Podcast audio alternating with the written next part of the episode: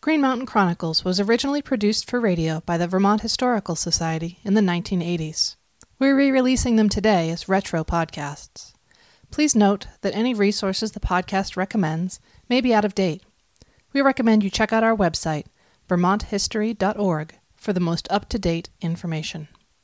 Green Mountain Chronicles number 9 The Flood of 1927. The height of the water came through uh, Waterbury in the night. That made it particularly horrifying, I think, for the people that were involved. They talked about a house washing down the street with people screaming out of it because they didn't know what was happening. November 1927. Floodwaters raged through Vermont, killing 83 people and destroying homes, farms, businesses, and the state's transportation and communication systems. George Kidder, then an assistant professor of Greek and Latin at the University of Vermont, recalls waiting anxiously for news of his parents who were then living in Bethel. We were here in Burlington, wondering whether we should try to go down and see if they were all right because we didn't get any word about them, of course, for a while. Eventually, there was a story in the paper that some boys from MIT had got into Bethel with a uh, radio broadcasting outfit. There was a little squib, a little piece in the paper, note along with other things in the paper that they had interviewed Mother in Bethel, and so that we knew she was all right. And it was the next day after that that there was something in the paper about Dad getting down to Bethel from Northfield.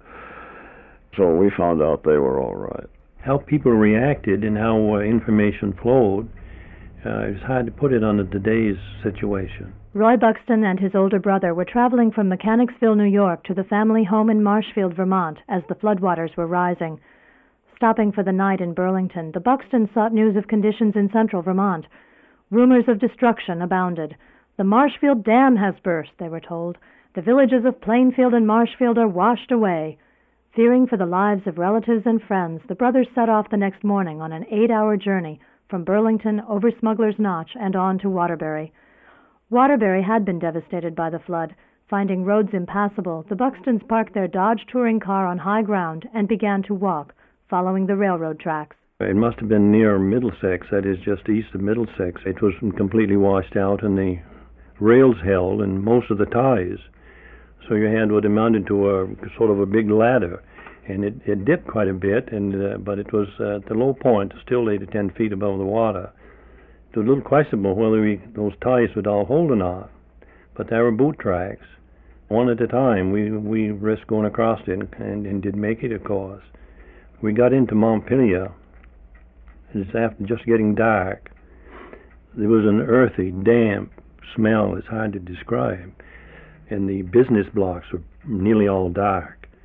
You could see the the debris and things on on lamp posts and telephone poles and things a little bit. The capital city was under martial law. No one could move about without a pass, and the brothers hadn't gone far before they encountered a National Guardsman on patrol. And he stopped us and wanted to see our pass. Well, we had no pass, and we'd been previously told that the where you would get them was closed for the night. And uh, we recognized the fellow's voice after talking with him, and there was considerable talking too, because we told him who we were and where we were going and what the purpose was. But he had his orders, and uh, nothing doing. But eventually we went out, and he told us to get going, and we did.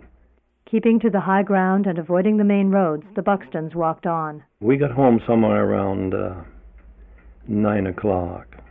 The folks had gone to bed, as country folks did in those times. And mother had a habit when we were out late at night and we hadn't got home that she'd put an oil lamp in the window and turn it low, and uh, there was this oil lamp waiting for us, and we were kind of glad to get home.